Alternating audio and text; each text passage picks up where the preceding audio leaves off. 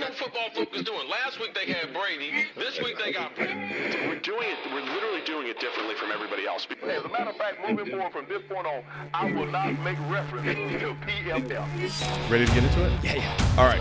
We're going team by team. I would be very careful about slinging stuff. Am I going to get sued? You got legal on this? Let's send you out on the right note.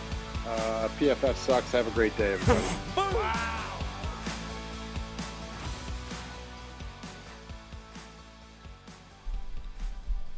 Welcome into the PFF NFL podcast. Steve Palazzolo, Sam Monson. We're live here on YouTube. Whole new opening, too, Sam. Yep.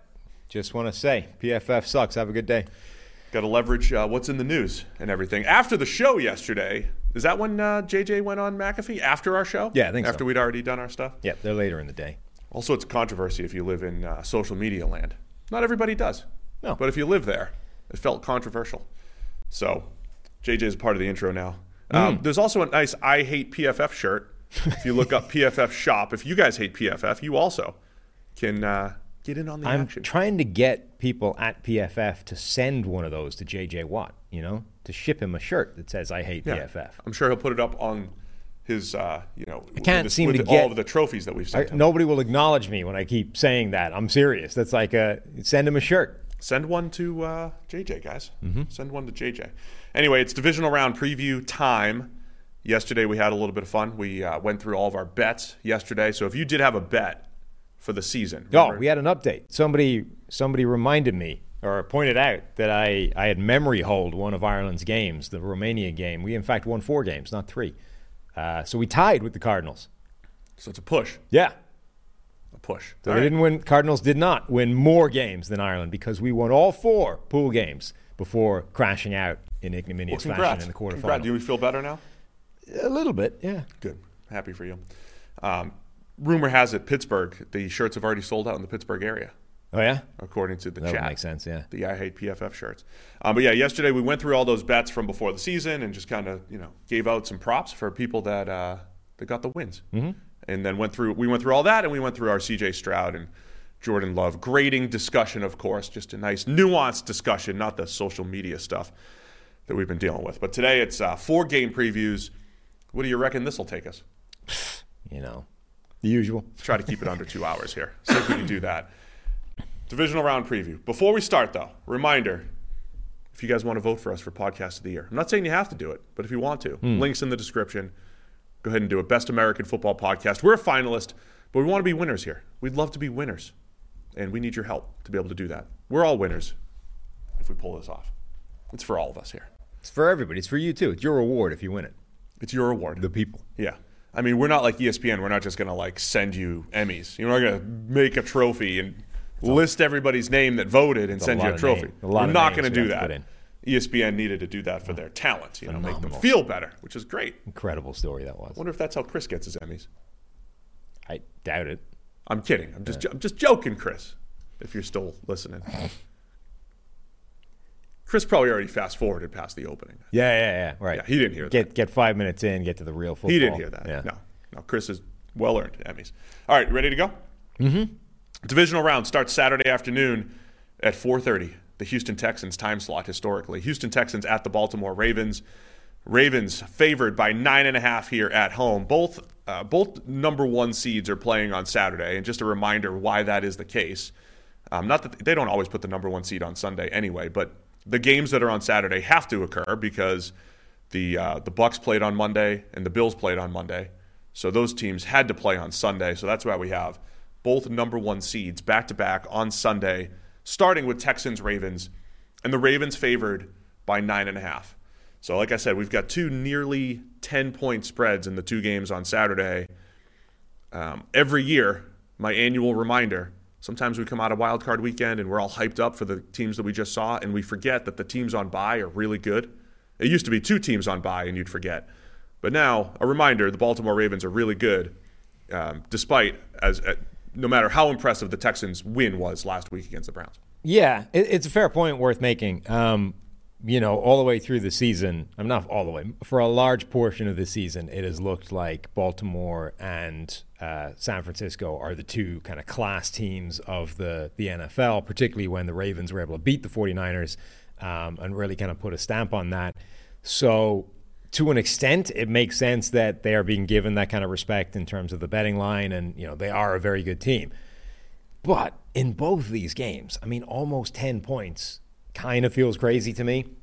Like the Texans' defense is good for a start, so immediately they can at least give a game to Baltimore's offense and to Lamar Jackson, and all those kinds of things. And then the job that CJ Stroud and Bobby Slowik and that Texans offense just did to an elite NFL defense in the Cleveland Browns, I think deserves a bit more respect than that. I mean, they just went out there with a game plan that shredded one of the best defenses in the NFL this season. And okay, they're going up against another one, but I don't know that you should be saying, well, there's no shot that they repeat that and it's all going to be Baltimore and, you know, this isn't going to be close, which is what the line says. Yeah, I don't I don't want to speak to the you know, quote unquote controversy or JJ Watt's comments or whatever it might be for those who don't care or don't weren't like in the middle of this because it's always like a smaller percentage than you think that actually saw that. Um, I don't want to just because we were talking about Stroud's grade against Love's grade yesterday. I don't want to diminish what CJ Stroud has done this year. He has been outstanding, especially for a rookie, and he's continued to get better throughout the season. I mean, the only real, I, think he had a you know, early in the season when these teams played in Week One. The first couple weeks, I think Stroud did impressive things for a rookie, but like game flow wasn't great in the first one with the Ravens. They had to drop back and pass a lot. It wasn't the same CJ Stroud. He has continued to get better and better. I don't want to take anything away from the rookie season that he's had.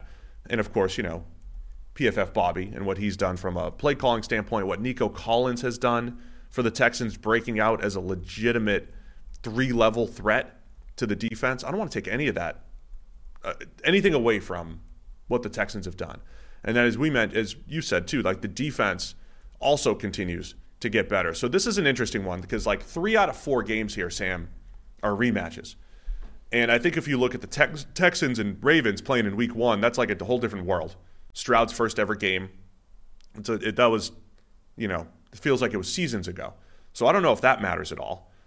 And you know, similar, you know, Bucks and Lions, that was kind of early in the season, and then Bills and Chiefs, that was a few weeks ago. Like that feels closer. And it was a really close back and forth game. That feels closer to what we might see on Sunday.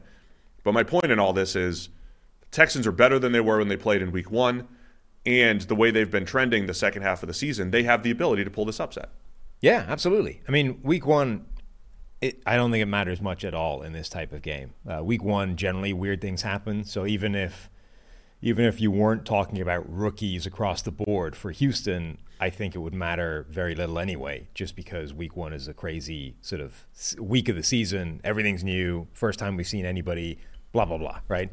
So even if it was a whole stable of veteran guys and coaches on one side, I would say it's it's fairly irrelevant for the when you're talking with Houston, C.J. Stroud, rookie, you know, rookie receivers, young receivers, guys new in the building, rookie coaches, both head coach and coordinators. I'm like, it's irrelevant. Basically, it doesn't doesn't make much difference whatsoever. So I, I do think you start looking at what are the Texans right now versus what are the Ravens. Baltimore looks like the best team in the AFC, but the Texans have just shown repeatedly that they can rise to those kinds of games and you know run with anybody. All right, so why why is the spread nine and a half? Well, let me give a little reminder what the Ravens have done against really good teams. They did beat the Texans twenty five to nine back in Week One. Uh, they beat the Lions, like, just the remaining teams in the playoffs. They beat the Lions thirty eight to six. They beat the 49ers 33 to 19 on Christmas night. Um, here's the other point with the Ravens. Remember, they beat the Niners. That was their big game. And then the following week, another big game going up against the Dolphins, a battle for the number one seed. And they beat the Dolphins 56 to 19. And the point we made there was wow, they're facing Kyle Shanahan and then um, Mike McDaniel the next week, same scheme. Then they sit their starters against the Steelers in week 18 and lose. Now they're going up against another Shanahan disciple, another Shanahan esque offense with Bobby at the helm. This will be the third straight game Baltimore starters have played against relatively the same system, and right. they've done a great job against the Niners and Dolphins because their defense does a great job through the middle, the middle of the field that this that this system likes to attack. They're not all identical, the systems, but the Ravens are as equipped as any team to handle the Shanahan trees scheme that has taken the league by storm. Yeah, they are. Um, it's also a much more. It's I think it's a more difficult test than Cleveland was uh, for Bobby and C.J. Stroud because the Browns' defense was really, really good. Um, number one, it wasn't as good on the road. Number two, it uh, it was always slightly susceptible to misdirection, to sort of trickery, and getting like it was too aggressive for its own good, right? So once you, if you played into that and you just kind of ran what you ran and let them get after you, they were going to cause you real problems. If you were going to show them one thing and hit them with something else, um, bait and switch, like do anything like that, they were always vulnerable to those big plays. And Houston just like strung a whole bunch of them together and wrecked them for the for the majority of that game. Baltimore's defense isn't like it's just not as susceptible to those things. They are much more kind of disciplined and um, conservative in terms of they're not reckless with their aggression. So what Bobby dials up as a game plan this time is going to be much more interesting. Like how does he exploit the gaps in this defense? How does he put them into disadvantageous positions? I don't think it's going to be as easy as it was against Cleveland. So, you know, there's a reason that the the over under is is only what 42 43 points as well. Yeah, I think the yeah, it's definitely going to be much more challenging. I think Baltimore, you know, guys like Kyle Hamilton and the season that he's had and how, you know, he's playing in the slot, he could play free safety. I do wonder how much, you know, Houston's gotten into these these games where they've they have tried to bang their head against the wall as far as running the ball just to take a little bit of pressure off of Stroud in the offense. There's been other games like the Broncos game comes to mind where the protection schemes for the Texans were attacked pretty well. There have been times where um, and I know they've had some offensive line issues. Some of that has been offensive line issues, some of it's been protection issues. Mike Macdonald and this Ravens defense potentially attacking, creating pressure. I, to me, it just it feels like one of those games, and I'll say the same thing about Jordan Love. It feels like one of those games where Stroud has to make three or four special throws. Um, this seems to be my analysis for all teams going up against the Ravens. They're fundamentally sound. I think they're a different defense than, say, the Browns the Browns had a little more boom or bust to their defense, mm-hmm. where there were open, there were throws, right? You said they're aggressive, so there were throws to be had. The Ravens are more fundamentally sound, where they're just going to make a lot, give you a, a lot of the throws are going to be tight window, tight window, tight window. So I think if the Texans pull this upset, at the end, we're going to wake up Monday morning or Sunday morning and say, wow, Stroud made three or four legitimate throws. And so I think he's going to have to do that. I said the same thing about Trevor Lawrence when they played a few weeks ago. I think both quarterbacks are going to need to have good games if they want to win. Um, like one element, I mean, Baltimore's run defense is not particularly good. I think that the I think that the Texans will be able to run the ball, which is critical. I mean, Greg Olsen had a tweet. I think it was Greg Olsen who was talking about, you know, the critical part of uh, offense in today's NFL is the marriage between the run game and the pass game. It's like nothing is more effective than play action from under center specifically. Um, play action from shotgun is still really effective, but there is an edge to play action from under center. And this marrying of the run game and the pass game is critical to everything, right? Not treating them as sort of isolated things where you can start to differentiate quickly between one and the other. And that's the thing that the Shanahan offense has been trying to do for years is tying those two things together. Uh, you know, way back to RG three and all those kinds of things. Like that's what they've been focusing on. Mike McDaniel was the run game coordinator, right, before he became what he became. And like it's this cross training and understanding. And when you talk to Bobby, he makes that point, right? It's not just running for the sake of running, like tying the two together is vital to what that offense wants to do. So if they can't run at all, it's a problem for that offense. But I, I think they will be able to run against this Baltimore run defense that does allow, you know, yardage. Conversely, I think the Texans have one of the best run defenses in the NFL this year. Like they will actually have a pretty good shot of slowing down Baltimore's run game. Um, and now you're going to force Lamar Jackson to be more of a passer. Now I don't think that's a problem. I'm not saying the narrative is different, right? It's not like it was right at the start of his career where we're like, can Lamar even function if he has to drop back and pass? Uh, we're not talking about that at all. But the offense is going to be, I think, more one dimensional, and it's going to lean on Lamar Jackson as a passing quarterback. And that kind of plays into the strength of the Texans defense as well because they've got a pretty good stable of pass rushers. And Derek Stingley is playing really well at corner. You know, they've got some coverage guys as well. you know, I think that they're I think that the Texans defense matches up pretty well with Baltimore. You're right about the run defense for Houston. They did get wrecked in that week uh, week 18 game against the Colts, which was which was in, it, weird, right? They had not given up over like three yards per carry in weeks Right. or whatever it was, and then the the Colts just ran it like crazy. And again, and then they did a nice job against the Browns. Something to keep an eye on because the Ravens generally have their way when they want to when it comes to the run game. Um, this weekend, Sam, during the playoffs here, I might I might get into some of the narrative stuff and we're gonna, we're gonna map that. We're gonna wrap that into the analysis here. Yeah. I think there's some of the touchy feely stuff that maybe got to the Cowboys last week. You've mentioned this with the Niners. Is the strategy against San Francisco like, can you just get up? Can you get up seven? Can you get up ten, and you know take them out of their out of their wheelhouse? If you're the Baltimore Ravens, how much is history weighing on your mind? Can they get over that? Let's let's talk about the human element of this a little bit. I don't think the perception that Lamar can't win in the playoffs. He's won a game, right? At least got over that hump. Mm-hmm. But there are higher expectations for Lamar Jackson and the Ravens in the playoffs. The last time they had the number one seed was 2019. They lost in that game to the Tennessee Titans. Uh, Derrick Henry ran all over them, and they had two failed fourth downs, if I recall, that are just they're just one-off plays. That whole year, they were like 80% on fourth and short or whatever it was, and they just they were 0 for 2 in big plays, and the game got away from them.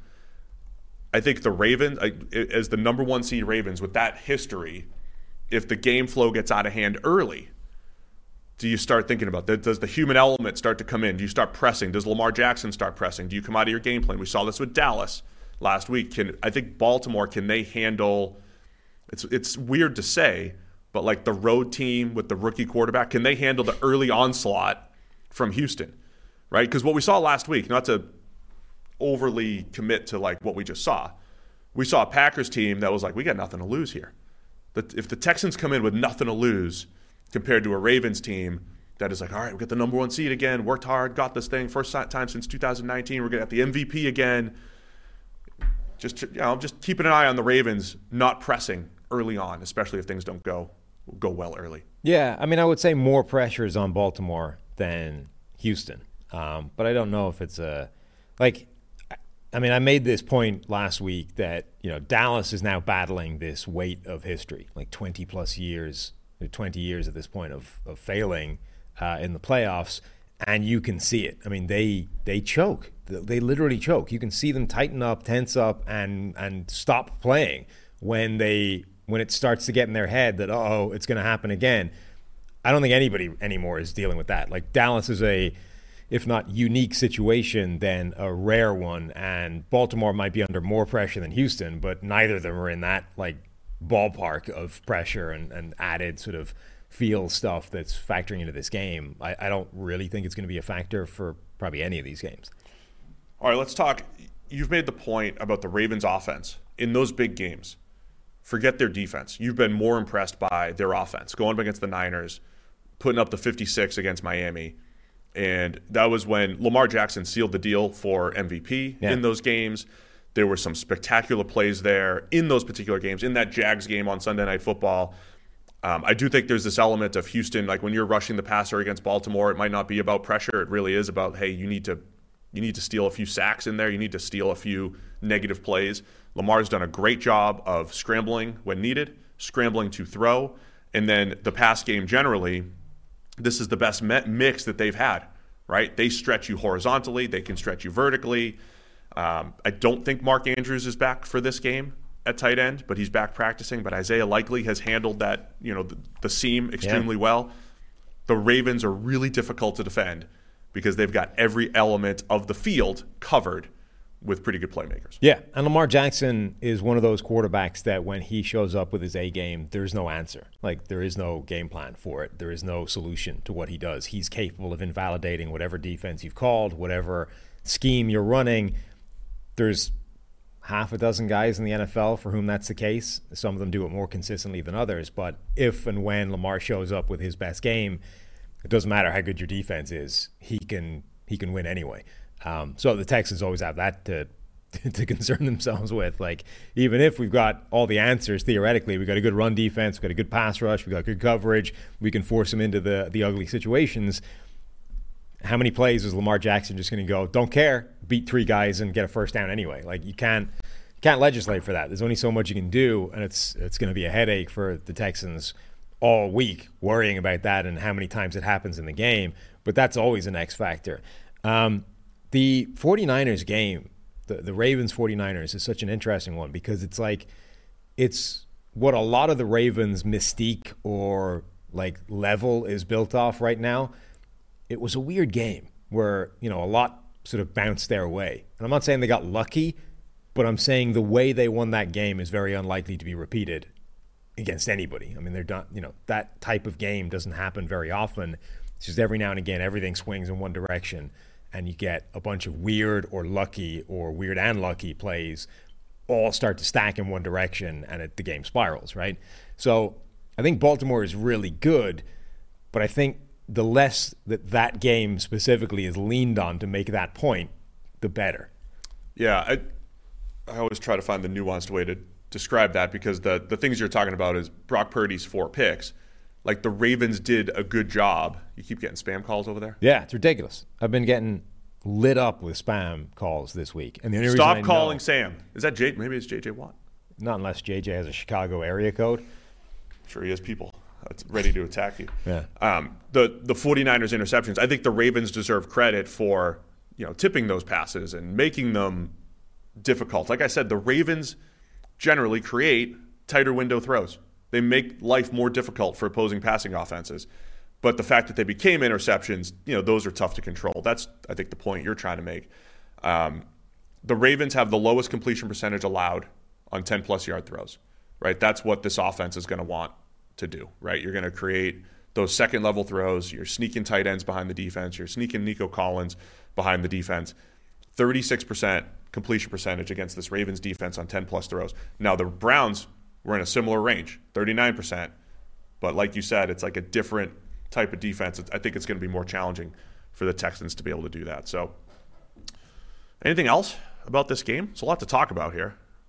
We've talked about a lot. Yeah, I mean, I I, I I'm fascinated by the game. I think it's going to be a really good one. I'm excited by the challenge face facing PFF Bobby, who's now up to five interview requests. Apparently, He is, yeah. he look he might he might legit. I didn't think it was going to be this year, but he might legit be Yeah. head coach head coach PFF Bobby. I didn't And- want to be that guy. I'm trying to, you know, nudge him that like we've got a. I have a model that can help if hmm. you want to help me, you know, jump in from a player eval I standpoint. mean, I offered to give him a, a reference if he needs one. Yeah, I've, I've got a model Yeah. to offer him. Um, I think playoff time, the narrative stuff is interesting. So Lamar Jackson's history, he's one in they're the Ravens with Lamar Jackson at the helm, one in three in the playoffs. The stats aren't great. They did finally win that one game in 2020, but they've never made the AFC Championship with Lamar. This is their opportunity. Like this is the type of stuff that's on the line. Whereas on the other side, Stroud and the Texans, if they make this run, and do and go to the AFC Championship in his rookie season, unbelievable. I mean, it's already an unbelievable season and really impressive what Stroud, DeMeco Ryans, what the whole team has done. But that's what's on the line here. Ravens favored by nine and a half at home here. Sam, where are you going with it? Um, I'm taking the Texans. I don't like either of the big favorites in this game, in, in this week, rather. You're already giving away your pick. I'm also going to take Houston just because it's a huge number. And again, I, why is it that? And the Ravens have beaten a lot of good teams by a lot of points throughout the season. So that's what uh, that's what the man in Vegas is looking at. The man in Vegas. All right, we'll get to Saturday night's game in a minute. But is 2024 bringing exciting or unexpected changes to your life?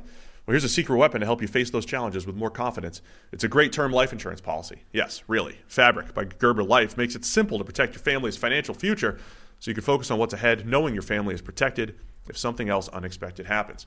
Fabric was, Fabric was designed by parents for parents to help you get a high quality, surprisingly affordable term life insurance policy in less than 10 minutes.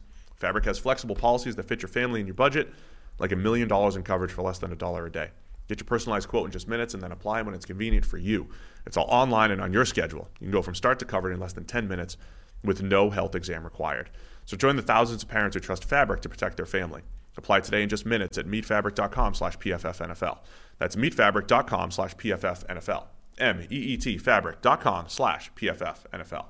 Pol- Policies issued by Western Southern Life Insurance Company, not available in certain states. Prices subject to underwriting and health questions. All right, man. Saturday night, Green Bay Packers at the San Francisco 49ers. Same line, nine and a half. The number one seed 49ers are favored against the Packers. Yeah, and uh, similar kind of analysis initially. I think that's rich. I mean, the 49ers are a fantastic team, but Green Bay right now is playing incredible football, and Jordan Love is playing as well as any quarterback in the NFL. The two things I don't know what to do with when a, when a quarterback's playing great, you know, you acknowledge that and you give it credit. But as we've said the last few days, like Jordan Love's at a different level right now because I, I just can't believe some of the throws he's making. I just I, and I know there was there's a few plays like third and longs the other day where there were some wide open receivers, but he's had patience in the pocket. He has that you you don't necessarily teach it this way for quarterbacks. He sits deep in the pocket, but that's more of like a let's create space and give my offensive line a little bit more breathing room, and I'm going to sit behind because I can um, because I can get it there with my good arm strength. He's he's doing these things that are that other quarterbacks do. We won't even make comparisons that are just backbreakers for the defense. And I just I guess my concern is even if he regresses a little bit, like he should regress a little bit in that. Like you can't play at this level all the time, can he? And if he regresses a little bit, are the Packers in trouble? Um, and then on the other side, the thing I'm trying to figure out here, the Packers defense just three or four weeks ago we're like, man, they make everybody look good. They're horrible. Tommy DeVito looked great. Baker Mayfield had a perf- perfect passer rating. You know, Justin Herbert had his highest grade of the season. All these guys, and they've been better in recent weeks. I don't. Know, we didn't get to see them in a full game against Dallas. They gave up over 30 points, but there was garbage time. They had a pick six. I don't know if this defense can handle the Niners' offense. No, I, I kind of feel like both defenses are not equipped to win their side. Like I think this is going to be a higher scoring game, um, and the the over under backs that up as well. It's like seven points higher than the last game we just talked about. Uh, I don't know the, the, the difficulty for Green Bay is getting ramped up across the board. Like that's the thing. Dallas Dallas did a bad job of getting out of their own way before they before you sort of dealt with the game itself. So it's not like you penalize Green Bay for that and you say, well, they it wasn't as impressive as we thought it was. It was really impressive, but the difficulty level was set at you know rookie, and now it's going up to whatever all pro or all Madden or whatever the hell the top difficulty in Madden is. We're just we're just ramping the whole thing up, so it's going to be harder. It doesn't mean they can't still do it, but it's going to be a much more difficult challenge this week than it was a week ago. I do think that the area that affects the most is Green Bay's defense they've been way better in the last few weeks. But number one, like last week was against Dallas, who couldn't get out of their own way. And then the two weeks before that, it was what, a Justin Fields led Chicago Bears team. Sure, Fields is dangerous, but the Bears still aren't good. Um, and then a Minnesota Vikings team that couldn't decide which terrible quarterback they wanted to put out there and get murdered by the you know by a defense. So again, the difficulty level that it's been playing at is a lot less than okay. Now go do it against Brock Purdy, who was MVP before that Lamar Jackson Baltimore game, Kyle Juszczyk, uh, Deebo Samuel, George Kittle, Christian McCaffrey, Brandon Aiyuk, like all the weapons that the 49ers can deploy, now do it against them. Green Bay does not have the horses to match up with those guys on defense. Pretty much nobody does. Um, so I don't know that they're going to have much joy in stopping them. I think the best that they can hope to do is stop them for a couple of like critical downs, right? Forget stopping them consistently. Let's just try and win a few third downs and get them off the field and steal a possession or two. Um, but I really think that it's going to come down to the other side. Like Green Bay's offense is going to need to keep pace with what the 49ers are doing and or do the thing that we've talked about for a while now, which is score first and put them in a hole and disrupt the 49ers offense that way by changing the game flow. That's what they did last week, man. The Packers did it last week. I mean, that, yeah, if they can replicate the way that Dallas game went, which is take the ball first, you got to win the coin flip, I guess, or, you know, have the 49ers win it and defer. Get the ball first, score, touchdown, 7 nothing, right? And then the critical part, the same thing with the Dallas drive, get them off the field, get a stop. And that was close. Remember, that was third and seven or eight, and it was six inches away from completing a pass to CeeDee Lamb that was going to keep that drive going. Six inches was the difference between that drive starting or keeping going or ending and getting the ball back. So get the stop and then get another score. If they can get up two scores early in that game, The 49ers haven't really faced that this season. They have not had that kind of kick to the teeth and they do this this offense does not function the same from behind. If they think now look, if Shanahan is smart, he will look at that and say it's 14 nothing, but there's 4 minutes off the clock in the first quarter. It's nothing. We don't change a damn thing. We're going to keep going, right? So, who knows? Like if that is if he sticks to the script and keeps playing the way they normally does, it doesn't change anything. But if that knocks them out of their regular flow and they start to change the offense because they're down 14, that I think really does play to Green Bay. Um, some more of the history stuff that I think I used to think was irrelevant. You know, it doesn't matter. The Packers Niners history, it doesn't matter. But maybe it comes into play. Maybe it maybe there are certain matchups that are challenging or whatever it might be. So 2019 NFC Championship, Matt LaFleur's first year, and in San Francisco, the Niners beat the Packers 37 to 20. That was a game. Garoppolo dropped back like eight times, right. whatever it was, to go to the Super Bowl. They ran all over them that game. Ran like crazy. And then in 2021, last year, Aaron Rodgers won an MVP. Niners won 13 to 10. And the Niners weren't supposed to be that good. I mean, they were, they were the team that they started slow that year, and then they got on a roll, and it was like, oh, yeah, since week six or seven, the Niners are one of the best teams in the NFL. And they went into Green Bay in a freezing cold game won in special teams and everything, but they win 13 to 10 in that game. So Packers have this history. Two out of their last three playoff losses have come at the hands of the Niners. Well, it's always interesting when the coaching matchup is there's a connection, right? Like, yeah. I mean, this can happen in a couple of different ways. Like we've seen the coaching matchup when Kyle Shanahan goes up against those cover three systems, right? He just destroys them. But now you're getting these matchups because Shanahan's uh, offense has been so successful in his coaching tree, you're getting Shanahan versus his proteges. So Shanahan versus LaFleur, I mean, Shanahan knows the systems. Like he, okay, they've developed wrinkles and they've changed and they've got their own spin on them, but Shanahan knows the skeleton of this. He understands how it functions. He understands the cracks and he understands what causes it problems because he's been trying to work out the kinks for the last 15 years. So, meanwhile, Dan Quinn, who just got beat up last week by the you know by the Packers seems to struggle against right. his old coach, you know, his but I, old I offensive coordinator Kyle Shanahan and his disciples. I absolutely think there is a good chance that uh, that Kyle Shanahan will be able to help the 49ers defense slow down any offense that comes from his coaching tree, and in this case specifically, uh, Matt LaFleur. Um, I think the it's December. I mean January. Yes. So you got to run the ball. I will say, not to joke about that, like Love didn't have to drop back a ton last week. They ran the ball really effectively, especially in the red zone. I think when you talk about the run game in playoff in playoff time, it's like it's not, you know, gotta gotta get your 25 carries. It's just you need to have different ways to win. And I do think mixing it up. This is that's when this offense has been at their best is when they're mixing it up. And since week 16, when he came back, or you know, he came back from injury in week 15, but since that point, Aaron Jones has been outstanding. Like one of the better stretches of his career, not just statistically, PFF grade, like running well. He's missed uh, six, five, seven, and four uh, forced missed tackles over the last few weeks. Underrated part of this Packers offense right now and having other answers. I think they are. It's going to sound crazy. I mean, they're they're more equipped to take on a juggernaut type type of team like the Niners, maybe than they were even with Aaron Rodgers under center, because I think there's a little more balance across the offense. Um, and then the other thing I wanted to highlight, I know the Packers fans have been peppering us with this throughout the year. Every time we say, "Hey, early in the year, Jordan Love is missing a lot of throws," and Packers fans would say, "Yeah, but the receivers weren't on the same page," and there was elements to that, right? Sure. Um, but the report coming out recently that because Aaron Rodgers changed so many plays at the line of scrimmage, it really affected the play calling. Um, and, and they were, I think they were trying to say this not from a that wasn't effective standpoint. It was it was harder to keep the receivers on the same page. It was harder to within the flow of a game say we showed this look, therefore we could show a similar look and then add this wrinkle to it and we'll create an open throw.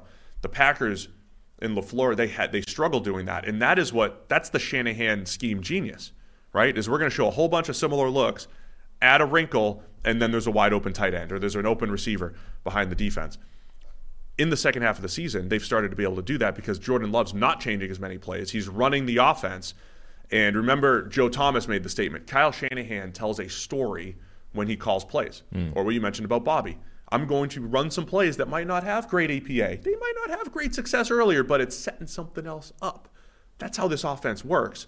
And Matt LaFleur is able to do that more now because Jordan Love and his receivers are running the offense. Yeah, I, I I'm not going to make any kind of crazy sweeping statements about Jordan Love versus Aaron Rodgers, you know, level wise, but I think it was Nick Bosa talking this week said uh, like Jordan Love runs like he does what he's coached to do better than Aaron Rodgers, right? He essentially he's closer to what LaFleur is wanting the, the offense to be or how he expects it to be run, whereas Rodgers, you know, with the benefit of 15 plus years of playing experience and his his level, I, guess trusts his own ability to make it up on the fly more. Um, because like this offense is like the meta system right now, the, like the most effective tactic available to coaches. I think actually a guy that's sticking to the script more may have more success right now. And Jordan Love is sticking to the script really well and making everything work. Like when the script runs out, Jordan Love is finding a way of just buying a little bit of time or, you know, finding a throw that doesn't look like it's there and threading a needle and those kinds of things, but is generally sticking to what is being asked, what is being called. So you have almost the benefit of both worlds. You have the overall painting that's being constructed by Matt LaFleur, and then you have Jordan Love's improvisational skills or ad libbing ability making those plays work rather than changing it to something else and making those plays work. Yeah, it, it's it's a really good point. I mean, when I when I watched Rodgers and uh, I, I felt I felt like Lafleur's biggest impact in the Rodgers MVP years was in the red zone, where they would have. I mean, they had wide open receivers all over the place in the tight red zone. But now it feels like all over the field. You're seeing the offense, you're seeing the system. Love's playing within it, and then adding his own spectacular plays to it, like you said. So that's been fun to watch, and it is like can't give the Packers enough credit. I think we had a we had a take earlier the year, at least I did. I said, hey, maybe you know next year, maybe next year the Packers, you know, if Love develops and all these all this young team, maybe next year, and instead of next year, it was Week Eight. Maybe Week Eight ends up becoming the big turning point. So the Packers are here for a reason. Um, other side of the ball, I want to talk 49ers offense, Packers defense, though. I don't I don't know if the Packers can stop them. I don't know. I mean, the Packers run defense, they did a good job early against Dallas last week. They've had games where they've been really gap sound, and they've had games. The Steelers game comes to mind. I remember talking, as we always have to justify ourselves to Steelers fans. Why do why wasn't the run blocking grade unbelievable for the Steelers? I'm like, because the Packers were bad defensively. The run fits were atrocious. And the running from the Steelers was really good. It wasn't so much they got beat up in the trenches. The Packers have these games where they just completely out of position, don't fit the run really well. And the Niners, in addition to having Christian McCaffrey, a Trent Williams, they also do a really good job of, you know, again, making you wrong defensively. So I have concerns about the run game and the pass game for the Packers defense. Yeah, I, I, mean, I don't think they match up well against the 49ers, but I don't think pretty much anybody matches up well against the 49ers. It's also difficult to know what this Green Bay defense is right now because it looked atrocious for a while. It's looked good in certain games, and then it's on a run of like a few games where it's looked really good right when everyone had decided it was time to fire the defensive coordinator, Joe Barry, right? Like that moment seems to have been like, oh, quick, let's pull out all the good plays and save the job. But it came against Carolina, Minnesota, Chicago, and then this Dallas team that got blown out early before they started putting up a ton of garbage time points. So we didn't we don't we didn't learn anything in the Dallas game other they, made, they had the pick six in the last four games. That's my point. Like we know that the defense played a lot better, but was that simply a product of who they ran up against, or are they actually a lot better than they looked? Um, you know, I think Jaire Alexander. We know he's capable of being an elite top tier corner, and he's made some really good plays. Like they've had individuals playing better, but I don't think we know yet whether the scheme is going to have that type of performance against a much, much better team and much better offense in the 49ers. But it has had games against good offenses this season where it has randomly shown up and done really well, right? If it has one of those games, and it kind of needs to, then then it's really close. Otherwise, I think it's a shootout with neither team really being able to slow down the other. Haven't even talked about Brock Purdy here today. Um, no, depending on where you use the cutoff, week eight, week nine, whatever it is, this is a battle of the top two graded quarterbacks since that random point. Yep. Um, that might not be the most statistically sound way of doing things, other than telling the story of Jordan Love started to play much better football halfway through the season. Eye test, stat test, whatever test you want to put out there, that was true. Brock Purdy, the stats did get much better. They did get better too, but they were starting from a much higher baseline. Mm-hmm. But he also stopped throwing the ball to the defense for for a while. And and the one, you know, call it a dud in there was the Ravens game. And even then, as we've talked about a lot, I think the four interceptions were, you know, a little unlucky, a little inflated. He didn't play great, right? But it wasn't as bad as the stat line showed. So Purdy has been outstanding. Um, the only team that's slowed down this Niners offense is the Ravens, and I'm just the, the, the one other thing I'll say the Niners have had these games where they put up 450, 500 yards, but don't finish. They they only end up with like 28 points. They need to finish those plays. They need to finish those drives. I think they're going to move the ball extremely effectively, and it's going to come down to the uh, playoff cliches here. Sam, got to win in the red zone. Yeah, I mean, the, so one other element that's going to be I think, uh, fascinating in this game is the pass rush versus the pass protection on both sides, actually. Um, I think San Francisco's pass protection and their offensive line generally is worse. Uh, but so is Green Bay's pass rush relative to San Francisco's, right? So you've got the 49ers offensive line that has Trent Williams and then a bunch of guys that are okay and somehow because everything else is so good it generally gets papered over as not really a problem can Green Bay force that into being a problem They've got guys on the interior have been making some plays recently. Rashan Gary is on a quiet run of not having any kind of impact for like five or six weeks at this point.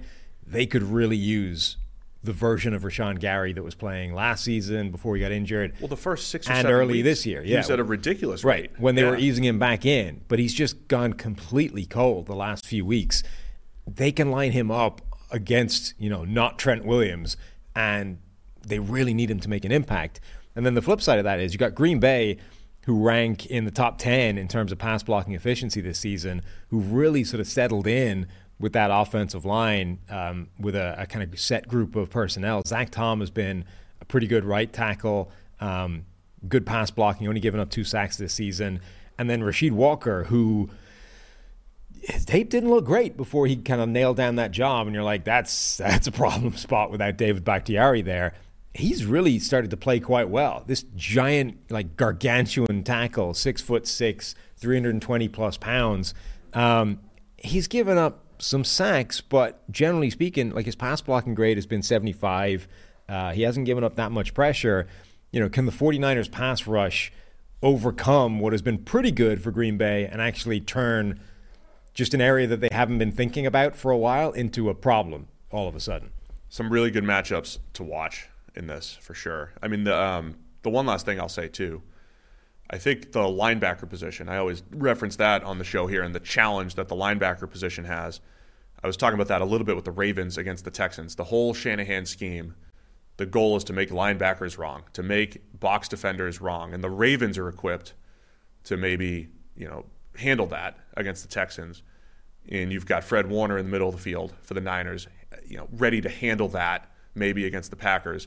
Packers linebackers have had some serious issues. I mean, that meme of you know the Shanahan, uh, the Shanahan magnifying glass thing on the linebacker. Yeah. Like Shanahan is zooming in on Quay Walker right now and being like, De'Vondre It's gonna be a Campbell, rough week for Quay you, son. Walker. I mean, it, it- This is sometimes if it's if you're looking at the teams that are going to shut down those misdirection heavy Shanahan type of offenses, they're going to put you in conflict, high low you, and get you moving all over the place. Look to the linebackers. It's another advantage that the Niners have in this one. It's why they're favored by nine and a half here, Sam. So I think Light- you already light rain forecast. you did. See, I didn't even look because it's San Francisco, but Mm. Yeah. yeah, light rain, not enough to uh, to affect things here. Sounds like you're going with the with the dogs this weekend. Yep, Green Bay. I'm not taking anybody getting nine and a half points with Jordan Love playing the way he's playing right now. I think I have to agree with you here. I, I should have checked the standings to see if I need to start because if, if I'm going to beat you, I, if we have to pick differently here. Right. You know, I should have added that up, but lazy this year. In addition. Seems it's the way way. I set up the sheet. It's just I didn't have it. I didn't have the automation set up. I'll take the underdogs as well. I'll take Green Bay. I think the I think the Ravens and Niners win, but uh, you know, under ten. Rooting for some good playoff games here. The other thing I'm rooting for is our Prize Picks lineup this weekend. You ready for it? Uh huh. I mentioned it on yesterday's show. What fascinating way is Eli going to find to fail this time? Could you explain how close has he come to uh, to pulling these off? Well, last week was the one of the worst beats I've seen for anything ever, where he he actually had the complete lineup, and then a, an offside penalty made them take a field goal off the board, and they they didn't get another one. So We that's how needed he lost one that more time. field goal? Now, as to his in his defense. That was the first one where he'd actually claimed beforehand that that was a flex play, so he still wins, but he doesn't get the 10x because of that field goal. Man. Well, here's what we're working with this weekend. Christian McCaffrey going more than a half rushing plus receiving touchdown. Dalton Kincaid going more than 39 and a half receiving yards for the Bills against the Chiefs. And then Josh Allen, Bills quarterback, 43 and a half rushing yards. We're going to go more than that number in the game against Kansas City Sunday night. That's our prize picks lineup. You could do the same thing. Prize Picks is the largest daily fantasy sports platform in North America, the easiest and most exciting way to play DFS. It's just you against the numbers as you're seeing up on the screen. You pick more, you pick less. It's that easy. Instead of battling thousands of players, including pros and sharks, you pick more than or less than a two to six player stat projection and then watch the winnings roll in. You play alongside some of Prize Picks' favorite players like rapper Meek Mill and comedian Andrew Schulz. You can do that under the Community Plays. You'll find the Community Plays under the Promos tab of the app to view entries from some of the biggest names in the Prize Picks community every week. Prize Picks even offers a reboot policy so that your entries stay in play even if one of your players gets injured. So for football and basketball games, if a player who exits the game in the first half doesn't return in the second, that player is rebooted. Prize Picks is the only daily fantasy sports platform with an injury insurance policy. So that's it. Check out our lineup this week, and you guys can go play yourself as well. Here's what you do. You go to prizepicks.com slash PFFNFL. Use the code PFFNFL for a first deposit match up to $100. Again, prizepicks.com slash PFFNFL. Use the code PFFNFL. First deposit match is up to $100. Prize Picks. Pick more, pick less. It's that easy. All right, man, we're on to Sunday. Moving quick here. This is great. It's going to be a great show. Tampa Bay Bucks at the Detroit Lions, 3 o'clock. They're hosting another playoff game in Detroit, mm-hmm. and the Lions are favored by six and a half. Yep. Makes sense. like Vegas is not buying into uh, the Buccaneers as much as acknowledging that the Eagles were absolute garbage in that game. They were. I mean, the the Bucks. I mean, there was a lot of um, drops and just misses, just missed connections on the Bucks. Like they could have had 500 yards and 40 plus points. Yeah. That was just ugly, ugly, ugly by the Eagles. Not to take any credit away from the Bucks, um, but they're playing pretty well, both sides of the ball. the The other part of it, I don't know how much. I can't listen to all the shows I'm not on, Sam. I don't know how much you guys talked about just the horrible way that the Eagles were trying to handle the Bucks blitz. Atrocious.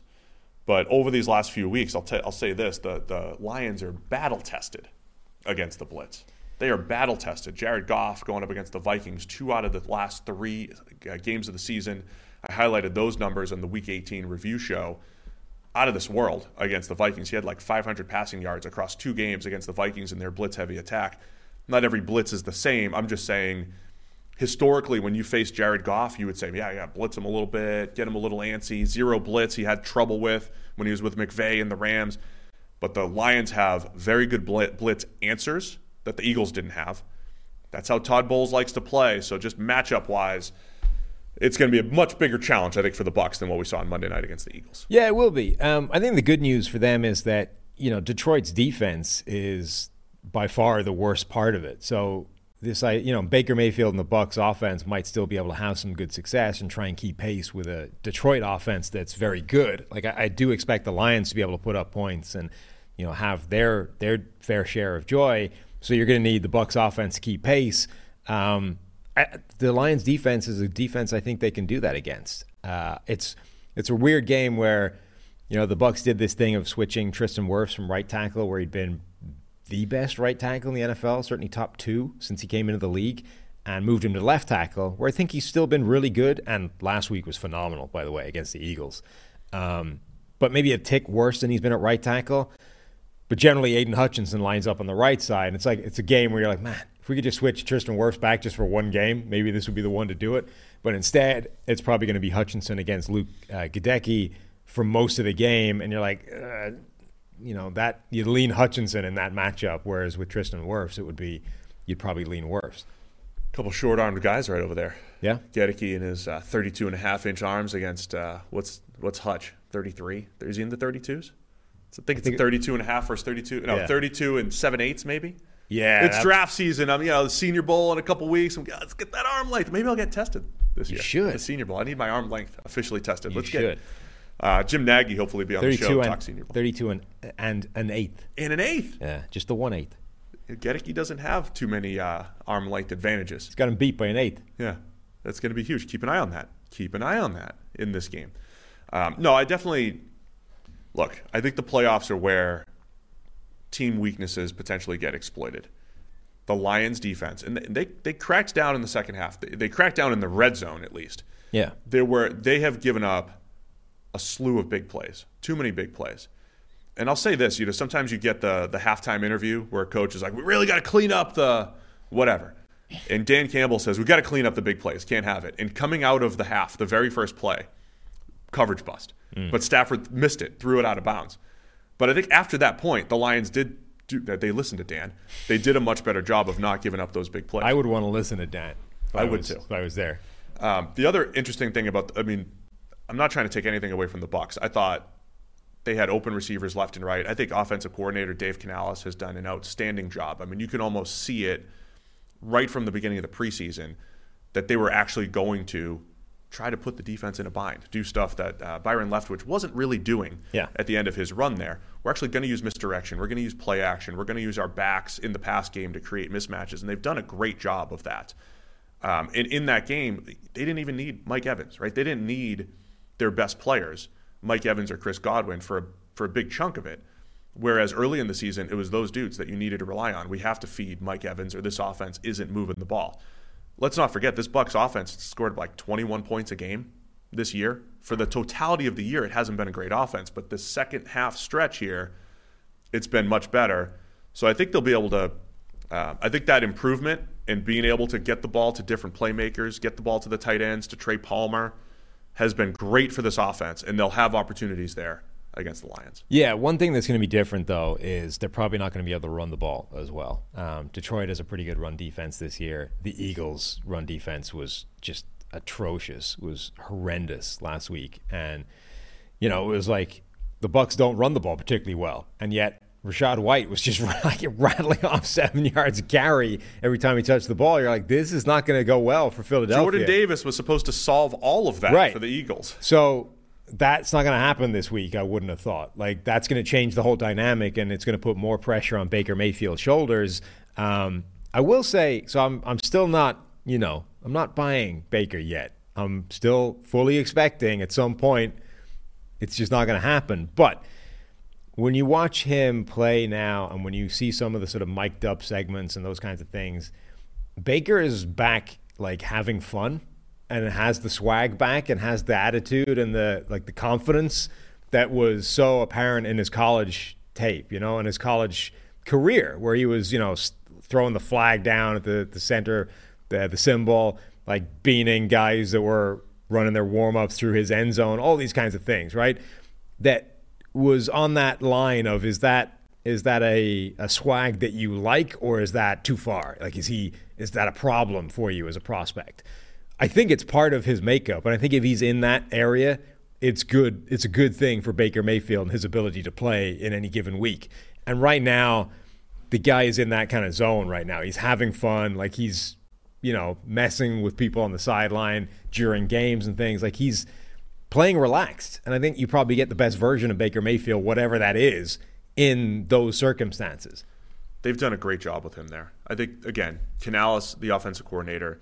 I mean, we didn't mention it through these games when it's it's Bobby against Mike Macdonald in the Texans Ravens game. Those guys are like interviewing for the same jobs. Right? Right. We're talking about the the hot coordinators, Slowik, Macdonald, Canales has had head coaching interviews. There's a lot of these guys around this weekend. Um, and so Canales has done an awesome. He was the QB coach in Seattle with Geno Smith. Um, the the one comparison I will make to Geno Smith, who once again last year at this time uh, exceeded expectations, led a team to the playoffs. Uh, Baker's gotten away with some stuff this year. I think the stats are outstanding. He does quietly have 25 turnover worthy plays. Um, that's fourth highest in the NFL, including the playoffs. So you know, he had the one the other day that was a dropped interception. Only 10 picks, a couple fumbles in there, but only 10 picks so far this year. So there's been you know a couple of those per game, and sometimes Baker's gone away with those. You just have to keep an eye on those particular plays. Much like uh, Geno Smith, I think got away with a bunch last year, and it helped the overall stat line, the overall projection, um, or perception. Keep an eye on that. But what you said I think Mayfield's scrambling. Just the, the, number of third and fours and third and fives that he's picked up with his legs, um, the number of third and longs and big plays that he's made, just been it's been really impressive. And I, and I think they've I think they've played to his strengths, Sam. Remember, like Mayfield's not a great. Um, I hit he hit Evans with a nice deep ball the other day. He doesn't layer the ball all the uh, well all the time. He doesn't throw with touch well all the time, but he has a cannon for an arm. Oh yeah, and I, he will rip those outside the numbers throws and everything. I think they've played to his strengths and how they've built the scheme as well. I think he's just inconsistent. Like I don't. It's not that he can't do. He can make all the throws it's not can't do, but when I say str- Yeah. you know it is. It's I mean that's what that is. He's When the you say- classic. like he can make all the throws. Baker Mayfield can make every throw in the book. Um, he just can't make them all the time. Apparently, He's more consistent when it's ripping a seam, Yeah. ripping a deep out or a comeback. That's how he likes to create those chunk plays. When you got to layer it, throw you know throw with touch. Those are not that he can't hit them, but those are more hit or miss. Is what I would say, and they have those in there. Yeah. you know, um, they have those plays in there. How do you think the uh, How do you think the weather is going to affect the game? Oh, that poor woman. I saw it. I, I appreciate nuanced takes and not quote dunk. No, I don't. We don't all need to quote dunk on the woman who asked about the weather in Detroit. We don't need to quote dunk on her. I mean, sometimes Sometimes fun- you might need. But sometimes Peter Schrager, enough to dunk on him. Schrager. By the way, Schrager. I mean, if you're listening, man, I sent you a DM. I need to need an answer here. You think that's the way to get their attention? If you're listening, I sent you a DM. Yeah, if you're listening, I sent you a DM. Schrager. No way, Schrager. check your DMs. No way Pete Schrager's listening to us. But um, he came out and he said this might be one of your, um, you know, local news reporters where they're understaffed, and she probably covers politics or something, and she had to go cover the game. To which I say, okay, maybe you know, maybe that's true.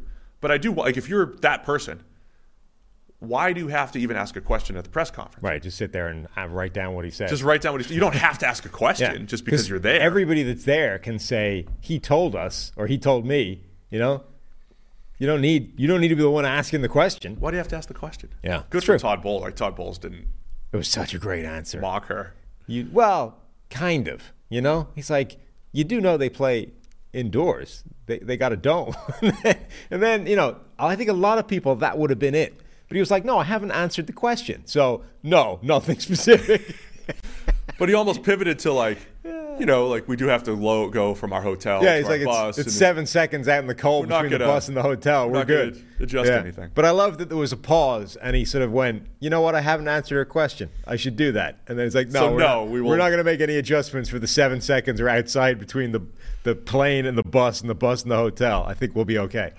Dome football does matter though, and you see, you know, it's easier to chuck it around, and uh, it is harder on the defense. So Sure. Um, other side of the ball with Detroit, I just I love the way their offense has been this entire season. I love that they have answers in different ways to to win. Jared Goff had an outstanding game last week against the Rams, and when you look at his season, Sam, like it, yeah, you, you can't just take samples, but it's just trying to paint a picture of what you've seen. If you just take like 12 or 13 games, Goff is like QB one from Yeah. a grading standpoint. Just 12. So like when like- you're watching the Lions in 12 out of 13 games, if you add that up, you're watching a guy that's played as well as any quarterback in the league. He did have that three or four game lull where he just wasn't seeing the field. It's amazing. He is MVP outside of a four week stretch where he just melted down, including two games against Chicago, one game against Green Bay when they hadn't really started playing well yet, and New Orleans on the road. Yeah. Like, that makes that's the one that makes sense. And that was his best game of the four, by the way. Like he actually played fine in that game. It was just in that stretch. It was the but two- it's Chicago- essentially right. It's essentially in Green to- Bay, who allows everybody to play That's well. what I'm saying. It's essentially a three game stretch in four weeks, all of which were within the division, and two of which were against the Chicago Bears defense, the Green Bay defense before it started to play much better, where he had uh, all all three of his worst games of the season, and they all came in that one stretch that knocked him way out of like you know number one graded quarterback range and way back into the pack again, and he's never really sort of dragged it all the way back. Outside of that, he's had one slightly below average game, and that was against the Ravens, who have arguably the best defense in the NFL. Like outside of that, he hasn't had a bad game. That's And using it's our all been grades, of course, not just the production numbers or whatever. That's using our grades. Yeah, and it's all been just consistent, really good, metronomic, accurate, you know, productive. It's insane. But because you saw those games happen, and because it's Jared Goff, and we've seen his career, it's almost like you're waiting for that to happen again. And like last week, right, when it was Stafford versus Goff, you're like, if if you have confidence in which one of these guys is more likely to melt down, you're like Goff by a mile. Um, and there's just always that niggling feeling with him that it could be this game. Um, sometimes when you're looking at blitz versus no blitz numbers, it, because uh, so many of the blitz throws are just like quick hitters, get the ball out of your hands. Sometimes the production numbers. So like how how a QB handles the blitz is often based off of who he has to throw to, the scheme, having answers. Like we said, I, would you say Jalen Hurts is bad against the blitz? I don't know. Maybe he is, but I don't think the Eagles are doing him any favors. So I just wanted to highlight just pure passer rating. Jared Goff 101 when he's not blitzed, 95.7 when he is blitzed. There's not much of a difference there. But like I said, in, at the end of the season, in those Vikings games where they're throwing a lot at him, the Lions just torch them. Um, the Bucks did a great job the other night of it was just like we're going to show one thing and drop out the other way, and, and they had the Eagles completely flummoxed. I don't think that's going to happen with the Lions. It could. I mean, I, think it still might be the strategy against Goff and the Lions. I mean, is to attack way- him because, like you said, like there's this history of you know maybe he w- might throw it to the defense. Right. He does have more turnover-worthy plays against the blitz than he does um, a four-man rush. But I do think the Lions with Amon St. Brown, with Sam LaPorta, they have the answers to Yeah. the blitz questions. Either way, it's what they do, so it's what they're going to be doing. You know, Yeah. like Todd Bowles blitzes. We know this. This is a constant. It is- is- it's a moot point, sort of saying, should they do it? Should they go? In, like they're going to blitz. So that's one of the things you're going to be dealing with in this game is how does Jared Goff and that offense perform against the blitz? I think generally Ben Johnson has had answers to pretty much any scheme that he's run up against. Um, I mean, think about what they did to the Minnesota Vikings. I think they might have been the first team that almost showed a showed a blueprint, showed the gaps, the exploitations within that Vikings defense, and it was never the same for the last few games once they met the Lions. I sort of feel like the same thing's going to happen here. He will have answers to the Todd Bowles blitz defense, and I can't really see a world without turnovers being involved where the Lions offense doesn't have quite a lot of success. at, at the end of the season, uh, Lion, I'm not going to say anything. Devin White had been battling injuries. He had that one outstanding game where he played well. But KJ Britt has been cutting into his playing time. KJ Britt had 33 snaps the other night. Devin White just 26. Um, you know, it's it's taken a few years, but I think the Bucks overall maybe soured on Devin White heading into this season. If he's out there, it's another one of those offensive coordinator maybe target on his back. You can make him wrong, you know, use his aggressiveness, use his speed against him. Ben Johnson, the way he schemes things up, just something I would keep an eye on because this whole weekend, Ben Johnson, another guy, another hot offensive coordinator name who's probably going to become a head coach. It's another opportunity for him to shine. And outside of Lavonte David, might have some opportunities against these Bucks linebackers. Britt has played really well. Just saying, if Devin White is out there, certain packages, whatever it might be, something to keep an eye on. Mm-hmm. Um, and Devin White did most of his. What they've pretty much done is blitzed him Yeah. the majority of the time. So they're they're pretty much just using Devin White to rush the passer, which is what he does best. Much like former Lion Jarrad Davis. Remember, remember that was like what he did well. Yeah. rush the passer. Um, Lavonte David still still trucking at his age. Still, I think one of the better coverage linebackers in the NFL. Him going up against rookie Sam LaPorta is going to be interesting to see. Um, I mean, remember, like Lavonte David has probably done the best job of shutting down prime Travis Kelce. You know, La- LaPorta, whatever he is, he's not Kelce. He's also coming off that knee injury. He's probably not 100%. On the other hand, Lavonte David is getting older, so he's probably not what he was when he was at his prime. But that I think is a really fun one-on-one matchup to watch. Yeah, it's a great one. Um, I mean, the Lions too. Just going back because we like to talk about the draft. LaPorta, Gibbs has been really good. Uh, like the way they've used him. Um, Jack Campbell's played a lot of football. I mean, they We'll look see. like he's got they some nailed, work to do. They, look nailed like- their draft. Yeah, But it was, I mean, that, we said that at the time, right? Brian that Branch. You can't really argue with the players they drafted. It's simply the order and, and position at which they drafted them that you would quibble with. Um, but the more the more picks they made in that draft, the better the draft looked. I think. Like overall, you came out of that draft saying, okay. I don't love the positional value or the sort of positions that they drafted them, but the players, I think they're going to end up with a real haul. All right, one more matchup I want to talk about. Lions, one of the better offensive lines in the league against this Bucks defensive front. Mm-hmm. You always mention that if uh, why can't Vita Vea just bench press centers and guards every down? Because Yeah. when he does it, it looks like he's unstoppable.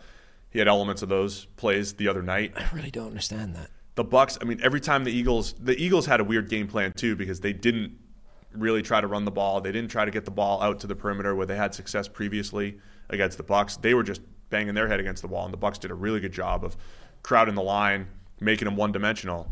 I mean, if the Bucks play like that up front against the line, can they do that up front against this Lions offensive line? I guess is the question. I mean, Vita Vea is like a permanent X factor in any game because in any play, he could just take a guy, throw him out of his way, and go make an insane play single handedly. Or, you know, stop an unstoppable push play at the goal line because he's Vita Vea. Like, he can do that and change games single handedly. But for some reason, he only ever does it two or three times a game, and you can never predict when they're coming. So, consequently, they might not make an effect on the game whatsoever, right? If he does something like first and 10 on a drive randomly in the game and they just pick it up anyway, made no difference. But if he does it on third and eight and he actually stops the drive, like Vita Vea can change the game for you.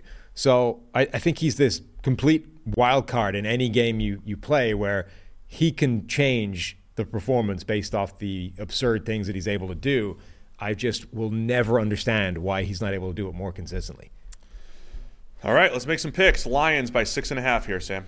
Uh, well, since Oh, I by am, the way, they did play week seven, week eight, whatever it was. Detroit won twenty to six in Tampa. since I am perpetually out on Baker Mayfield, I will go with the Lions. Wow, I don't. I'm sick of agreeing with you, so I'll take the Bucks. How's that for? Nice. How's that for an answer? I mean, I we probably should have mentioned the other game. It was twenty to six, and uh, Craig Reynolds was running back for the Lions, so they didn't have the same running game, and that was one of the more impressive games I, for me, uh, by Jared Goff, because he just dropped back like 45 times, and they were they only scored the 20 points, but they were moving the ball pretty well. They had a red zone turnover, I believe, in there. Um, so Detroit did a really nice job in that matchup the first time. They're different teams now, but again, you know, reiterating, I think this Lions off, I think both offenses will have chances for a lot of success here. The Lions are a better overall team. I'll take the Bucks to keep it close enough, though. That was one of Baker's worst games, interestingly. He was two for ten throwing the ball down the field. The the opportunities were there. I mean, it, it doesn't mean he'll be two for ten again this week. If he Sure. has those same opportunities and they're five for ten, it's a completely different game. You know, so that's why it's uh, that's why like just looking at the score, being like, oh, they beat him by fourteen, they'll do it again. It's like sometimes a couple plays completely change that, right? Yeah. Right. All right, let's tell you about our friends over at AG1 before we get to this last game. We drink it every day here, the PFF NFL podcast. Love AG1, like to kick off my day. Got my coffee, got my AG1. Great way to just get going. Get to the podcast, whether it's 7 a.m., whether it's 10:30. Feeling good with my AG1 in the morning makes me feel ready to take on the day, man. Get all my nutrients in my body right away, along with my caffeine. That's how we do it. It's good for everybody here. It's good for athletes too. Athletes use AG1. They like to take care of their bodies. Huge part of that starts with optimizing whole body health. They like to drink AG1, so I like to drink AG1 because I know they're taking care of their body and I'm doing the same. With every daily serving, we're setting ourselves up for success with 75 high quality ingredients that give us the key daily nutrients to support energy, focus, strength, and clarity. It's this micro habit that delivers macro benefits and helps just about everybody take great care of their health every single day. Also, love that it costs less than $3 a day. Pretty good nutrition investment, if you ask me. It's a really effective daily habit with high quality sourced ingredients. A win win for all of us here on the PFF NFL podcast. So, for comprehensive solutions, what you need from your supplement routine, try AG1 and get a free one year supply of vitamin D, and five free AG1 travel packs with your first purchase. So you go to drinkag1.com slash PFF. That's drinkag, the number one, dot com slash PFF. Go check it out right after the show or right now. You can do both. All right, man. Sunday night. Bills Chiefs. In Buffalo. Patrick Mahomes' first road playoff game. We got the Bills favored by two and a half here. 6.30 start Sunday evening. Yeah, two and a half. So not even the full three point home favorite thing. It's not. They're close. I mean, I, I think Buffalo was a slight favorite in Kansas City uh, about a month ago, whatever that was. Uh, they played a great game. That was the Kadarius Don't Toney offsides play. Mm. I wonder, I, you know, the I wonder if the Chiefs are confident enough to have like a, a lateral play ready. You know, missed opportunity last time. We didn't, but we'll, we'll hit Play it. this one, time. just run Yeah. it back. Yeah. See what happens. But yeah, the, uh, narrative wise, of course, you know, Josh Allen and the Bills trying to get over this playoff hump. Doesn't They've- that feel weird though that they were slight favorite in Kansas City in that game, which they won. They haven't lost since. I would say of the two teams, they're definitely the one that has made the biggest strides from where they were at that particular point. and somehow Vegas is sort of saying actually, it's the Chiefs are now a better team. I think it's comparatively. I think it's the health. Um, I, I also think um, people looked at the, the Chiefs pretty much dominated the other night. They moved the ball really well offensively, and it almost looked like like did Patrick Mahomes and the offense have a good uh, a good season relative to expectations for Kansas City? Absolutely not. But they moved the ball really well. I mean, it was like playoff Mahomes the other day. Yeah, against a team that had no pass rush and was blitzing the crap out of them because they had no pass rush. No, I get it. Which you don't do to Mahomes ever because he's But Mahomes. Buffalo also played on Monday. Kansas City played on Saturday. So that's Have you run your numbers of like every game they've had extra rest forever? Why does the NFL rig the game for Kansas City? right? Well, they had a stretch at the end of the season where they were the on the other end of it, and that was when they were they were they weren't playing very well. Kansas City. That was when they were struggling. I think that kind of matters. Buffalo just played Monday, and here's who's questionable: starting slot. Taron Johnson is in concussion protocol. Taylor Rapp, safety. Uh, both linebackers, Terrell Bernard, Tyrell Dodson, both questionable. Um, Christian Benford at corner, questionable. Now, I think Rasul Douglas should be back on one side for Buffalo. But this whole defense is depleted. Yeah, again. Gabe Davis again, too. But I, I'm less worried about Gabe Davis. I think when you're going up against this Chiefs offense, the Bills having a depleted defense, it, it's it's not. e- It's just Andy Reid knows how to attack those guys. He knows how to attack. My, the whole story of this whole show is like good offensive coordinators know how to attack the linebacker level. Well, Taron Johnson is like an extra linebacker at nickel, and both linebackers are questionable. It's some of their best players this year on defense. And it's not even factoring the players that they've been missing all the way along. Forget the players they lost in the offseason, like, Right. you know, Edmonds, but Matt Milano going down earlier. They lost some of their most important players early, and these have been the guys that have been playing really well in their stead. And then they get banged up. The the worst thing about that game against Pittsburgh is you're watching it, and like every few minutes, there's another Buffalo Bill down. You're like, come on, they're winning this game. They're going to win this game. Just Right. stop getting hurt. It's ruining the next game. Yeah. And plus, the last game, like, did Buffalo win? Yes. Just two plays off the top of my head. Uh, Josh Allen nearly running out of bounds, pivoting back and making a big throw. Huge play, right? So that's, you know, kind of a crazy play. That was one of the biggest plays of the game. And then the, the Kadarius Toney offside. I mean, those two things flip the game in Buffalo's favor. So I don't think it's Buffalo's a much better team. I mean, they're, they're really close teams. That's, that's what it is. Yeah. But I think that the injuries stacked up. Like if they had a few more of these guys healthy, maybe Buffalo's favored by a little bit more. Yeah, I mean the injuries have to be a factor at some point for Buffalo. They've just lost too many guys.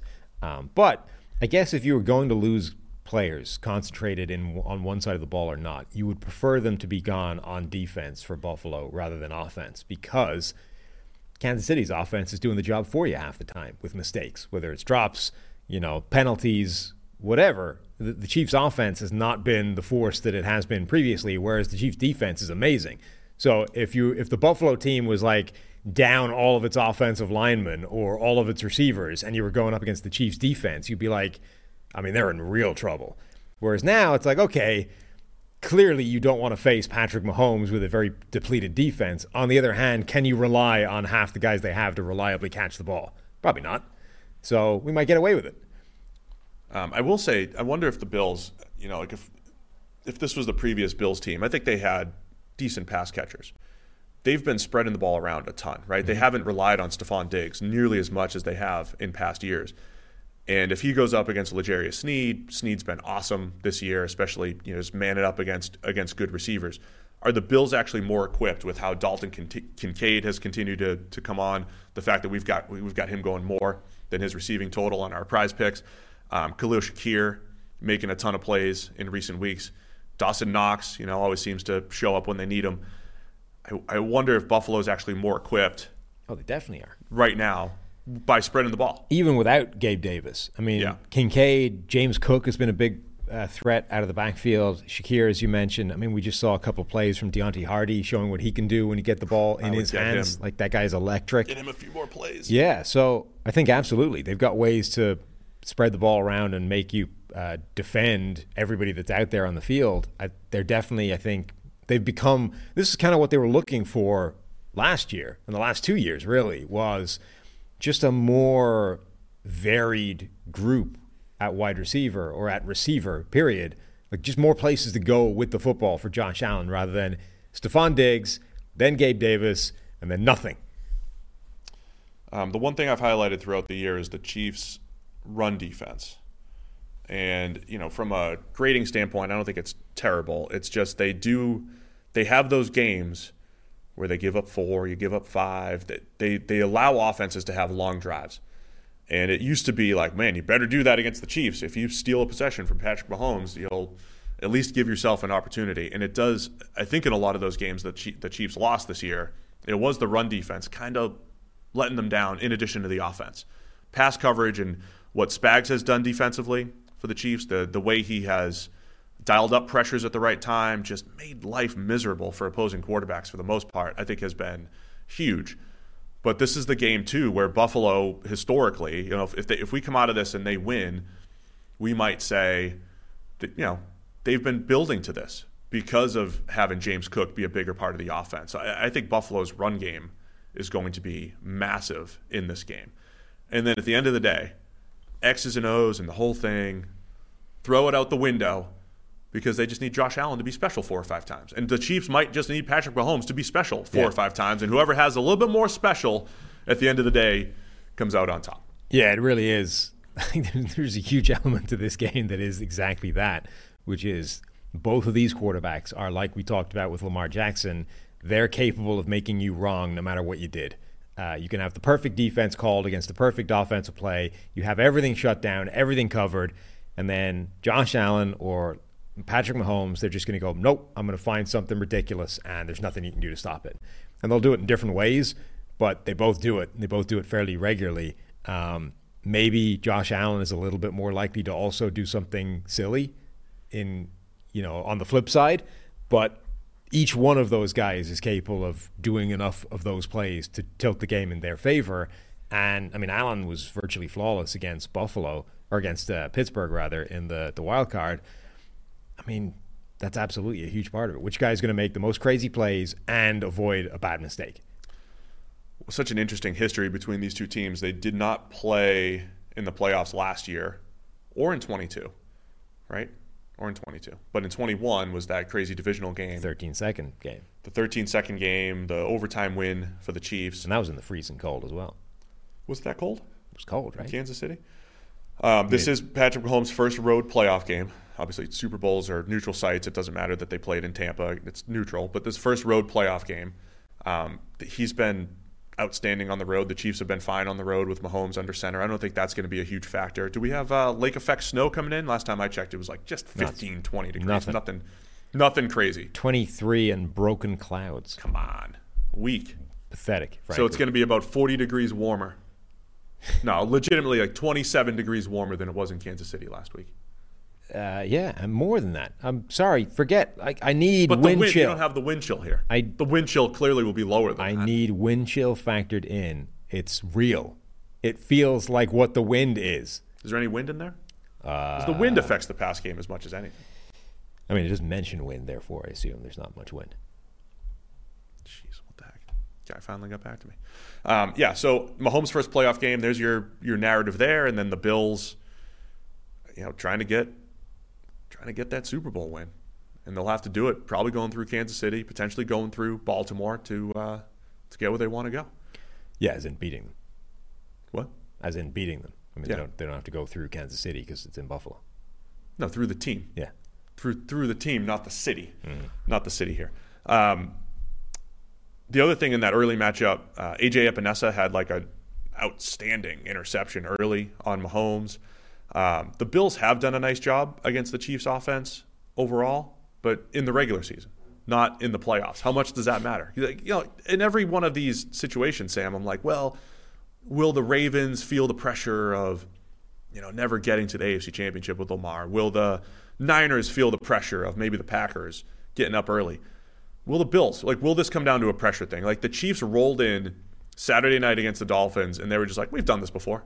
I don't care how cold it is. Doesn't matter. We're, we're the Chiefs. We're the defending champs. Well, that's the thing. The you mentioned the the you know the touchy feely stuff before, and we talked about Dallas battling against this weight of history, and they they know that they choke every year, and it, it weirdly makes them more inclined to choke the next time because they know it happens. The Chiefs are the one team out there that is working in the exact opposite direction, where they know that they win these games, right? They've done it before. They have this, whatever you want to call it, like championship pedigree or whatever. They know how to win. They have, they're, they're the one team that is dealing with the exact opposite of what Dallas is. They are buoyed by history. They know that, oh, it can look ridiculous. Like they can score, there's only 13 seconds left on the clock. Doesn't matter. We'll get it done. We've done it before. It's easy. Like that thing that you listen to any old 49ers player talking about Joe Montana. Like there was no situation. The situation could not be bleak enough that they gave up belief that Joe Montana would bring them back and they'd win the game because they'd done it before. And they had all these kinds of ridiculous improbable comebacks already on on the resume. The Chiefs are that. They there's no situation you can put them in where they are not confident that they can dig their way out of it because they have Patrick Mahomes and they've done it so many times before and they've won all of these games along the way to those Super Bowls. So I do think that that is a thing where you know, Buffalo has not won this game before in terms of knocking off Kansas City in the playoffs at the critical moment. The Chiefs have. So if it gets tight late on, you know, it it probably is a factor. Yeah, I mean, even if the Bills get up, I mean, they were up early in the Chiefs game and almost Sure. let them back in in Kansas City earlier this year too. Even if they get up early, that's in the back of their mind. I just have this picture of like Chris Jones. At some point in this game, Chris Jones is going to have Josh Allen in his arms, and it's tough. You know, you don't get Josh Allen down right away. It takes a little time, and you see Josh. You just see in his brain, he's got the ball, and Jones has his arms around him. He's trying to get. He's just trying to just trying to get a handle on it, just trying to get a handle on it. And I'm gonna I'm gonna shovel it or I'm gonna lateral it. I- You don't know what I'm gonna do with the ball. I might, might fumble. Might come down to that. Chris Jones is, has Allen wrapped up, and we don't know what's gonna happen with the ball. He's not, but he's not gonna. He's just not gonna get tackled. I wanna The ball's see- gonna get thrown some way, some direction. I want to see a textbook lateral out of the grasp from Josh Allen in this game where, you know, he takes off from the pocket, he's running to the right, right? There's a defender in the open field. He's also got a guy, you know, trailing behind him. Allen sets up the defender. He cuts inside, defender's got him wrapped up, and he reaches like right around the guy, one-handed, drops the pass off to the guy running beside him. Up the sideline touchdown, like textbook rugby play. I was I joking want to see. I was joking about the Chiefs, but I, you know, to loosen things up. Sonny Bill Allen. That's what we're dealing with. Okay. To loosen things up, should the Bills start with the lateral play? Get Always. Dalton Kincaid running the lateral. The next Travis Kelce, Dalton Kincaid here. You know, really say we're we're taking over here. That's how you loosen things up. You know, not play tight. Yeah, the touchy feely stuff matters because when it comes down to crunch time, are the Bills, you know, thinking about past failures? Are they pressing? I don't know that they would. I, I don't know that it's going to work against them. I think Dallas is the only team where like it, it works against them in a hard way. But I do think the fact that the Chiefs have the opposite helps them. So I don't think Buffalo is necessarily going to be dealing with the oh we they've beaten us before they're going to beat us again. But I do think Kansas City is sort of aware of the fact that we win these games Nobody else does. We do. We win these games. So if it's close, if you know the Bills are are, are struggling to get it over the line, we know we're going to come back. It's going to be fun, man. It's going to be fun. Uh, it's uh, again narrative wise, it's it's been an interesting year for the Chiefs because uh, they've won in different ways. They have the second best scoring defense in the NFL. It's been a different style, and it's probably just as equipped to make a playoff run as their previous style, relying more on the offense. And then for Buffalo, they went from a 500 team halfway through the year, but all the underlying metrics said this team's really good. Get Joe Brady in as offensive coordinator. The offense didn't necessarily get better, the defense did, but they won a lot more games. I think they played better situationally since that point. Maybe the EPA stuff isn't there, but situationally, Buffalo's done a better job. And they've had they've had games where they've won in different ways. They've won with the run game, they've won with different pass catchers. I think Buffalo has more ways to win. And at the end of the day, it's going to come down to the superhuman QBs, I think, and who makes the most plays. So, anything else to add to this game here, Sam? No, just that. I mean, okay, neither one of these teams has necessarily been what we thought they would be before the season started, but it's kind of ended up where we wanted it anyway. They're they're still two legitimate contenders. I think either one of these teams could win a Super Bowl this year, and getting to see them, you know, square off again in the divisional round is a really exciting matchup. All right, can Buffalo get over the hump in the playoffs against the Chiefs? Can they do it? Uh, favored by two and a half. I'm saying yes, they do. Wow, look at you. I'm going to go with the Chiefs. Okay. I'm going to say the Chiefs Chiefs are going to do it. Cover the two and a half. Pull the upset, I guess. Um, so I've got Chiefs Ravens. Yeah, I think I've got yeah Chiefs Ravens and um, Niners. And who? Lions. Winning those games, winning the games, but I've got I've got some I got a, three underdogs covering though. Yeah. I think I took all underdogs. I took all dogs this weekend. So I would have. This is your only. No, you took the two favorites on Sunday. Okay. Yeah, Lions But in terms of winning the game, so I only specified covering with the big lines. Uh, in terms of winning the game, I mean, obviously I have Buffalo, Buffalo, Baltimore, and then yeah, probably San Francisco, Detroit. Yeah. Could you imagine a Detroit Buffalo Super Bowl? Something's got to give. Someone Some- has to win. Someone's O has got to go. Right? There's I- no way you can both lose this game. There's a part of me that wants to see those types of matchups, right? Like some fan base is, is getting it, right? Some they're finally getting over that. yeah. And uh, it would be fun. We'll see what happens. I mean, the only team left really that it would be just completely meh is Kansas City, right? Like you, you've I mean, won too going, many already. They're look- they're going for dynasty stats. I know, but like nobody likes that. If unless you're a Chiefs fan, nobody likes rooting for the dynasty. You know, nobody was there other than Patriots slash Brady fans going, "Come on, let's get the sixth. Yeah. You know, nobody wants that. By the way, I'm I'm taking Kansas City because I'm I'm really concerned about the Bills' defensive injuries. Oh, same. I am very concerned about them. I Yeah. I think that's going to uh, to be an issue. It's a huge blow. I mean, they are missing multiple key players on a unit that's already badly depleted. It will absolutely have an effect. So what do we do? Hour and a half here? It's good. Yeah. It's a good show. Do you want I- to just ramble about other football stuff? Keep saying that and then don't have any actual topics. Do to go back to questions from the chat. more uh, more cake versus pie conversations. No, we're not having that. I will tell you about the MDS. We do have a promo code. 30 MDS is the promo code. 30% off your PFF subscriptions annually. Um, you can use that mock draft simulator to draft for your favorite team. Because, you know, 24 of the 32 teams, they're out. They're already in draft mode. So go check it out. 30 MDS is the promo code over at pff.com. And uh, go vote for us. A lot of people in the chat here. We appreciate you guys joining us live. Please go click the link right now and vote for us for podcast of the year. There's over 1600 there's almost 1600 people in the chat. That should be 1600 votes that we automatically get right now because everybody's going to click the button make the chat. I'm sure that's exactly I make how the. Yeah. make the vote. Uh-huh. I can't see any reason why we wouldn't have just gotten 1600. 1600. People are leaving already. They're mad votes. that I'm- Right. You just turned everybody off. This is good campaigning, right? Yeah. Um, people are asking what I'm going to do in Vegas. We'll uh, We'll get a list We haven't had a great list. We had a couple that were very good. Somebody suggested you should climb the fake uh, Empire State Building they have there and swat biplanes out of the air. I like that one. Yeah. Somebody else suggested, and this was genius. I forget the name. I haven't. I didn't prepare for this, so I haven't got the names handy. But somebody said that we should go to the Madame Tussauds Waxworks Museum thing, find the statue of Chewbacca, and set up with a little folding table saying "Meet the man behind Chewbacca." and I do think that's funny. I That'd be think that would be very good. Thank you. So Thank you, whoever dropped the link. Was that Eli or Mike dropping that link in the chat? Appreciate. Look at that. Look how easy it is to get to the link to vote for us. NFL podcast at pff.com That to didn't work. suggest more things that Steve should do in Vegas that would be funny. Should I bring the elf costume? God, just a lunatic walking around the strip in an elf costume. Seen worse in Vegas. See Uh, a lot worse. Absolutely, yeah. I, I mean, why the hell not? maybe do Radio Row for a day. That would be my suggestion. Why the hell not? You know? We'll see what happens. Somebody says, why should they vote for us? You shouldn't. You don't have to. Oh, they should. If you think if you think we're the best American football podcast, you should vote for us. Yeah.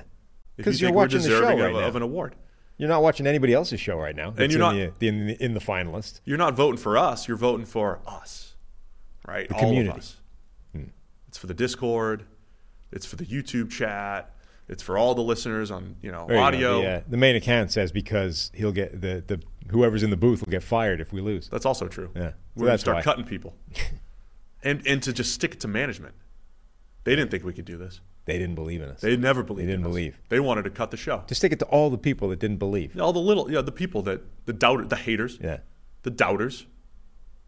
To all of them, I think that's good enough. Yeah. It's because it's Andrew Paul. He sends us those hot takes. He sends us an email like every couple weeks.